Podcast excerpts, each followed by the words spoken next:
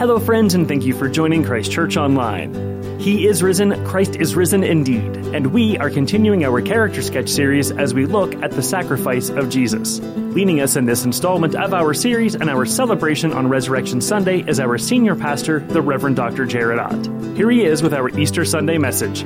Thank you for listening. Well, happy Easter, everybody. It's great to see you all here. My name is Jared. I'm the senior pastor. So glad that you're here with us uh, today on this on this Resurrection Sunday. Let me pray for us. Lord Jesus, thank you for today. Thank you that we can sing those praises. Oh, Lord, it's so wonderful to be in your house this morning, knowing that we don't just serve a dead God, we serve a risen God. Lord, we are eternally grateful. Lord, we thank you for what you did for us on the cross. You died for us. You took our sin there, Lord, and you died, but you rose again. So thank you. Help us to have that attitude here today and speak to us, Lord, as you speak to us in your word, Lord. I pray that my lips are your lips, my heart is your heart, and that you impress upon us the message you want us to hear this morning, and that you penetrate each and every one of our hearts. I ask all this in your precious name. Amen. Wasn't it great this morning what Pastor Jamie did up there on stage with that, uh, that piece of art? Isn't that awesome? That is so great. You know, you may come in this morning if you're new. Uh, we want to welcome you. If you're new, you may come in and go, man, they, uh, they're doing a rap and they're doing uh, painting. It must be a very artsy church. Their senior pastor must be very artsy. Nope. I have no idea how Jamie did that. In fact, I asked Jamie like eight times how he was going to do that. And uh, he was talking about how he was going to peel it off. And he was, I said, You're going to paint it? He said, No, I'm going to peel it.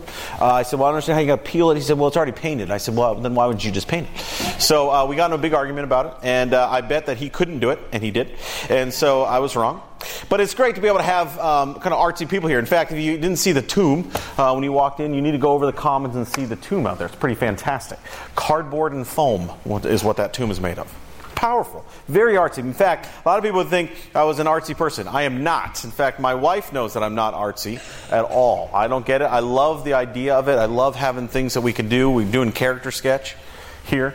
Uh, my wife uh, knows I'm not artsy. In fact, a few weeks ago, we were at an event, and she asked, uh, we were on a trip, and she said, They have an art gallery. Can we go? Can we go, Jared? And I was thinking, Absolutely not, but I will go. And uh, she said, just sit there. I said, I will sit there. I will enjoy it. And so I remember, though, real clearly, because art really moves people, right? And I remember sitting there and watching all these people come through and looking at all these pictures. And I remember real vividly, there was this one woman who came in who was looking at a piece of art. And she almost started shaking. Like she said, I, I just, I see it. I, I, I, recognize it. I realize the artist. Eh, it's so powerful. Eh, I, I gotta buy this thing. It's so, I just want to cry. And I thought, man, this lady is really getting into this art, right? Looking at this thing, feeling like she was going to cry. I said, I, I, I got to see what this picture looks like. Because I couldn't see it. Because it was like facing her, and I'm looking at her, and it's like this. And so uh, after she left, I kind of walked around. I was like, what is this amazing piece of art? And it was this. Something like this. This is called Rainbow, it's called uh, Rainbow Bridge all kitties go to heaven, right? now, I looked at that and I thought two things. First off, my nine year old daughter could have painted that. Secondly, when I get to heaven, if there's a bunch of feral cats running around, I'm going to be severely disappointed. I went over to my wife and I said, We're out. We're leaving right now. But art moves people, right? Once you realize the significance of it, you respond. This painting right here and I'm hesitant to even say because I know what happened last night, but we're giving it away. So the first person wants it's got to come up to Pastor Jamie afterwards and, and he can claim it. Now, last night we had a fantastic service here, and somebody came up before the service was even over and started claiming this. They said, I want to buy it. I thought, that's fantastic, Jamie. We could sell this thing and make some money, right? So it got me thinking of art and how much people want to respond once they know uh, the artists and the significance of it. And I found, I came across this uh, character sketch here, this one here. Um, that is a famous character sketch. That sold for $48 million. $48 million. But you realize that that sketch was one of the last character sketches done by the famous ar- uh, artist Raphael. So people are moved by it. And they'll, they'll spend They'll spend millions of dollars for it because they realize the significance. So it got me thinking a few weeks ago, I showed a character sketch of mine that somebody made at the zoo. Uh, this is me and my wife there. Fantastic. So I put it on eBay. I thought, let's see how much we can get. There it is on eBay. Reverend Jared Ott, price 100 bucks, no offers yet. So it hurts my feelings that nobody has purchased that yet. Listen, nobody's going to buy that, right? Nobody's going to buy. You may recognize that that's me, but you, you're going to realize real quick there's no significance to it. And therefore, you're not going to respond. You may say, What is your point? The point is, is that when you look at the face of Jesus here today, most people are going to recognize who he is. That he was a man that walked on this earth, but you're not going to realize, some people will never realize the significance of it, and therefore never going to respond to it. You see, once you realize the significance of who he is and what he's done for you, then you can respond. Otherwise, it's just a picture.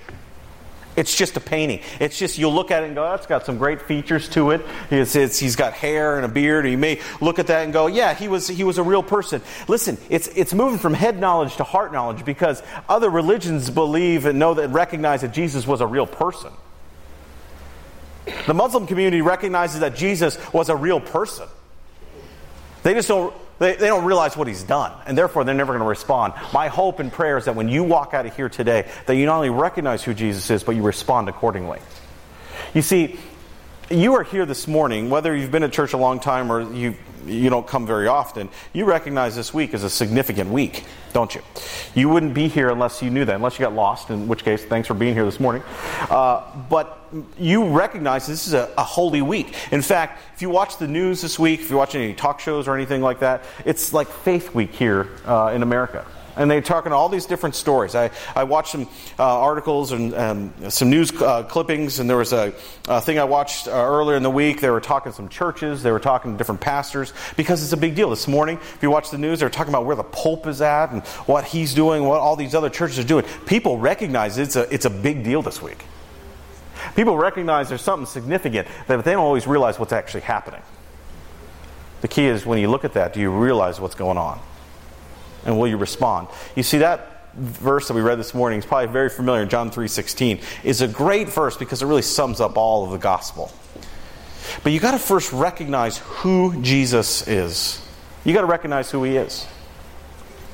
When you look at that passage, many people will know that passage, John 3.16, but you look at the background of the passage, you understand Jesus is talking to somebody who recognizes him, but doesn't realize anything about who he's going to do, and therefore don't necessarily respond to him at that, at that time. He's talking to a guy named Nicodemus. So you have your Bibles at the beginning of John 3. There's a, here it is. It says, Now there was a Pharisee. Okay, a Pharisee is one of the ruling uh, people at the time, a man named Nicodemus. He was the member of the Jewish ruling council. He came to Jesus at night and said, Rabbi, we know that you're a teacher who has come from God. Now, stop right there. You listen, Jesus at this time was going around, he was healing people, he was, he was performing miracles, he was saying, I'm God's son. And he's going around healing people. And so people started recognizing, okay, there's something going on with this guy.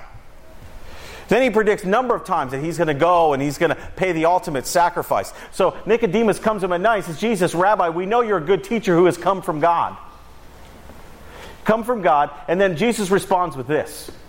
Jesus responds with this. For no one could perform the signs you're doing if, if God were not with him, says Nicodemus. Then Jesus says this Very truly, I tell you, no one can see the kingdom of God unless they're born again. So there Nicodemus is. He comes to Jesus at night. Now, he's a, he's a guy that you got to know, he's, he's trying to follow the law. He's trying to be good. He's trying to do good. He's a Pharisee. He's a ruler. So people look at him as a kind of an upstanding citizen. And he comes and he's living a good life. You may say he's got a good family. He's a, he's a, he's a, he's a pretty good guy. He's trying to live a good life so that the good outweighs the bad. All his life. And he comes to Jesus. He, he starts to think, you know what, maybe there's something going on here. It's funny because he comes at night, too, right? He comes at night. Why would he come at night? I, I always wondered that. Maybe he's embarrassed you know, here he is, he's trying to follow the certain law that the Bible's saying, trying to follow the Ten Commandments. He's trying to be good. And then now he's got to come to Jesus because he goes, I, I, got some questions. I also wonder, though, if he really actually came at night. It says he came at night, but we also see later from John 11 that it, Jesus says this it's when a person walks at night that they stumble, for they have no light. So did he really come at night or did he come confused? I don't know. I think it's both. The thing is, is that he came with questions and Jesus has answers.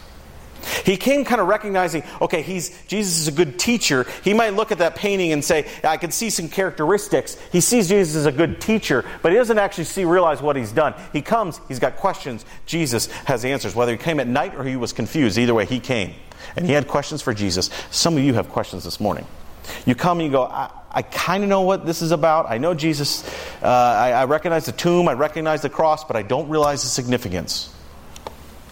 Isn't it wonderful that when we come to Jesus with questions, he always responds?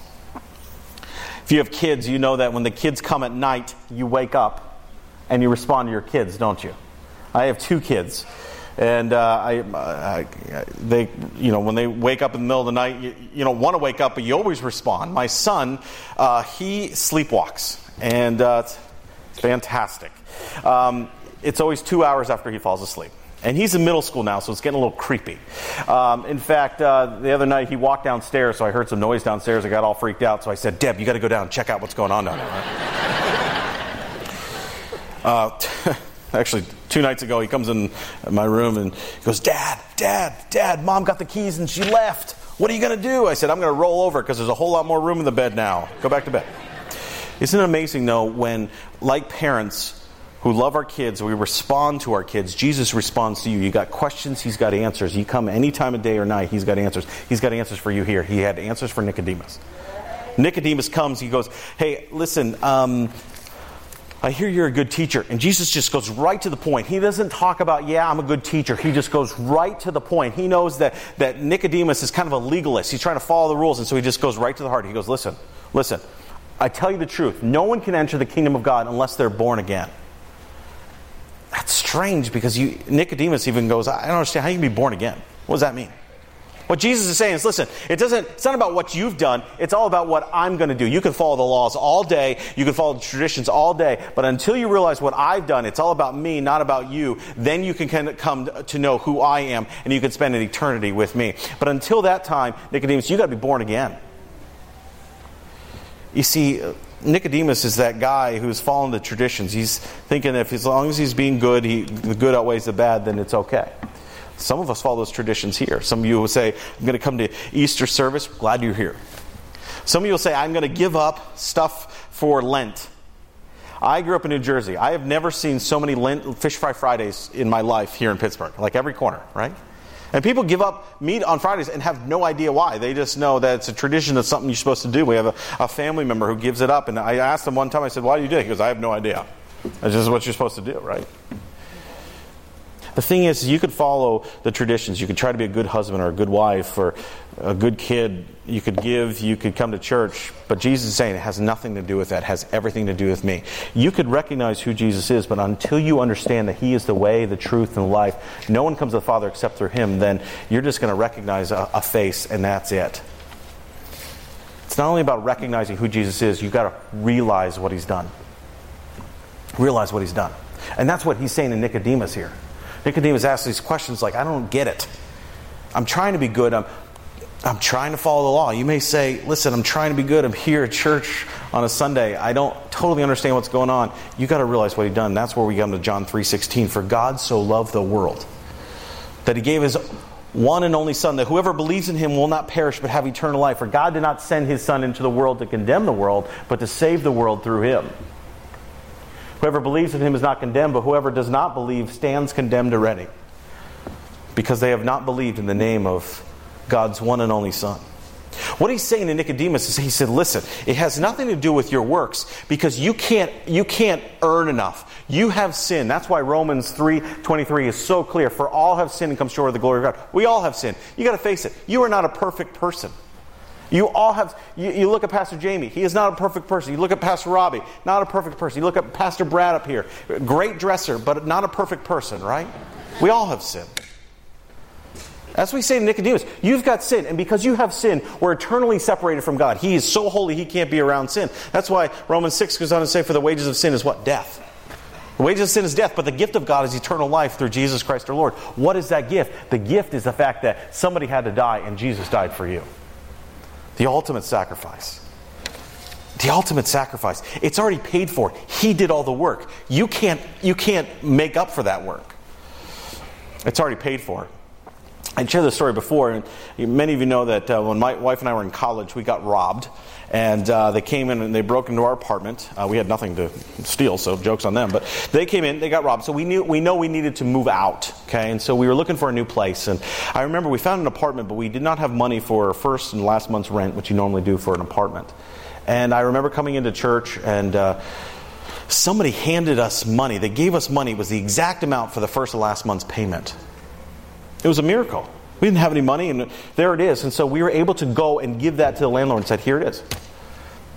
And he gave us a receipt and said, Paid for. It's done. We didn't give him the money and said, Here, we're going to give you this, but also we'll do your laundry for a month and we'll wash your dishes. No. It's paid for, it's done. Jesus is saying the same thing on the cross. He said, Listen, I've already done all the work because I love you. It's not because of what you've done, it's because I love you. 1 Peter 3 says, For Christ also suffered once for our sins, the righteous for the unrighteous, it says, to bring you to God. That's what he's doing. He's bringing you to God because he loves you. He suffered for you. He went to the cross for you. When you look at that cross out there, you see the nails that are in the, the cross. That's, that's Jesus on the cross. On Friday, we had a powerful service here, a Good Friday service, where we go through all the words that Jesus spoke on the cross. We talk about the penalty that he paid, the fact that they whipped him, they beat him, they put a crown of thorns on him, and then they nailed him to the cross. And why did he do that? Because he did it for you, because he loves you. Because he wants to have a relationship with you, and because of that sin, we're eternally separated. And he said, No, listen, I'm going to make the way.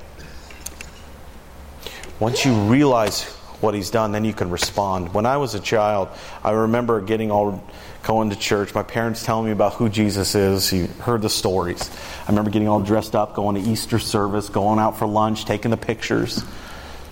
Kids, moms are all the same. They all want you to dress up for Easter and they all want their pictures. So just go with it, right?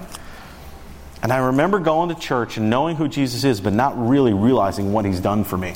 I looked at that picture and went, yeah, Jesus is, you know, he's a man. He was a great teacher. Uh, you know, he healed people. And it wasn't until high school that I really realized the significance of what he's done. The fact that he took my penalty on the cross for me so that I can spend eternity with him. Then he rose again three days later. We serve a living God. Once you realize it, then you can respond to it. You got to respond to it. Just like that woman who was crying over some ridiculous painting because she realizes significance. You, once you realize what Jesus has done for you, then you can respond too. That's the response. You recognize, you realize, and you respond. And you say, well, how do you respond? If it's not about works, if it's not Nicodemus, he was following the law. I'm nowhere near Nicodemus. I'm not following the law at all. In fact, I don't even know if I should be here in church this morning. You may say, there's no way. What am I supposed to do? It's super, super amazingly simple. Jesus is all Jesus is saying is you got to believe. You got to believe in me. That's why Romans 10 outlines it for us perfectly. How do, how do we guarantee our salvation? How do we know we can spend eternity with Him when we die? It's right there. If you declare with your mouth that Jesus is Lord, believe in your heart that God raised Him from the dead, you will be saved. It doesn't say and believe in your heart and then, then you know, start giving back to the poor or, or being a good husband or being a, a, a good father. It doesn't say anything like that. It just says believe in your heart that God raised him from the dead. You will be saved. Do you understand the significance of what he's done? Once you realize it, then you can respond to it. It's as simple as that, church. My hope is that when you look at your look at yourself here today, you say, you know what, I, I may recognize that painting, I'll recognize it Jesus' face on a postcard that we sent out. You may recognize it on the cover of your service sheet who this Jesus is, but when you see this, what I want you to do is realize there's significance to it and respond. Just like that woman who looked at that painting, just like the people that will respond and spend millions of dollars. Why? Because there's significance there. Will you respond this morning? Otherwise, it's just a painting, it's just a picture. And you'll go, hmm, Great service. Somebody painted a picture. Somebody did a rap. We don't do this because we're trying to have a good service. We do this because we want you to realize the significance. Every one of the pastors that are up here, myself, Brad, Robbie, Jamie, one thing that we would want more than anything is for you to walk out of here knowing full well that you had a guarantee of salvation by responding to Him, knowing that He's alive, that He went to the cross for you. It's about believing and saying a prayer and saying, Dear Lord Jesus, I understand I'm a sinner in need of a Savior. I want you to save me. I believe that you died and rose again. Would you respond this today? You know, in a few minutes' time, I'm going to ask the band to come up because we're going to celebrate communion here. As Robbie's going to tell you, you don't need to be a member to serve communion. This isn't like some kind of like weird ritual we do. It's not. It's a remembrance. You don't need to be a member what we're going to do here is we're going to celebrate communion. We're going to have bread together. We're going to have particular uh, the cup together, symbolizing that Christ's body broke and his blood shed for us. We want you to come. If you know and love the Lord, we want you to come and be part of that. And as the band comes and prepares our hearts for that, I want you to think about whether or not you can come because you respond to Jesus. Will you respond to him today? You know, as we close, somebody may be asking, whatever happened to Nicodemus? We don't know. Nicodemus isn't mentioned anymore in John 3. Here is this religious leader. Jesus gives him the most powerful uh, scripture of all time, is listed there in John 3. Well, whatever happened to him?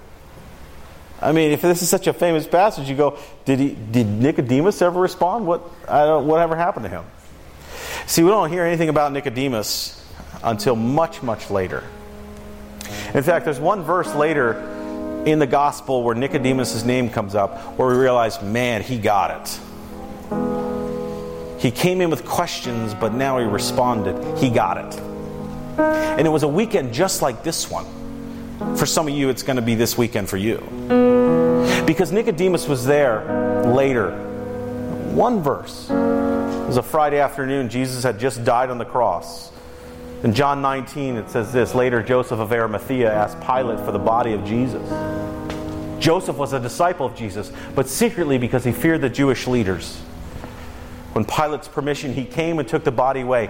He was accompanied by Nicodemus, the man who earlier had visited Jesus at night. Nicodemus brought a mixture of myrrh and aloe, about 75 pounds worth.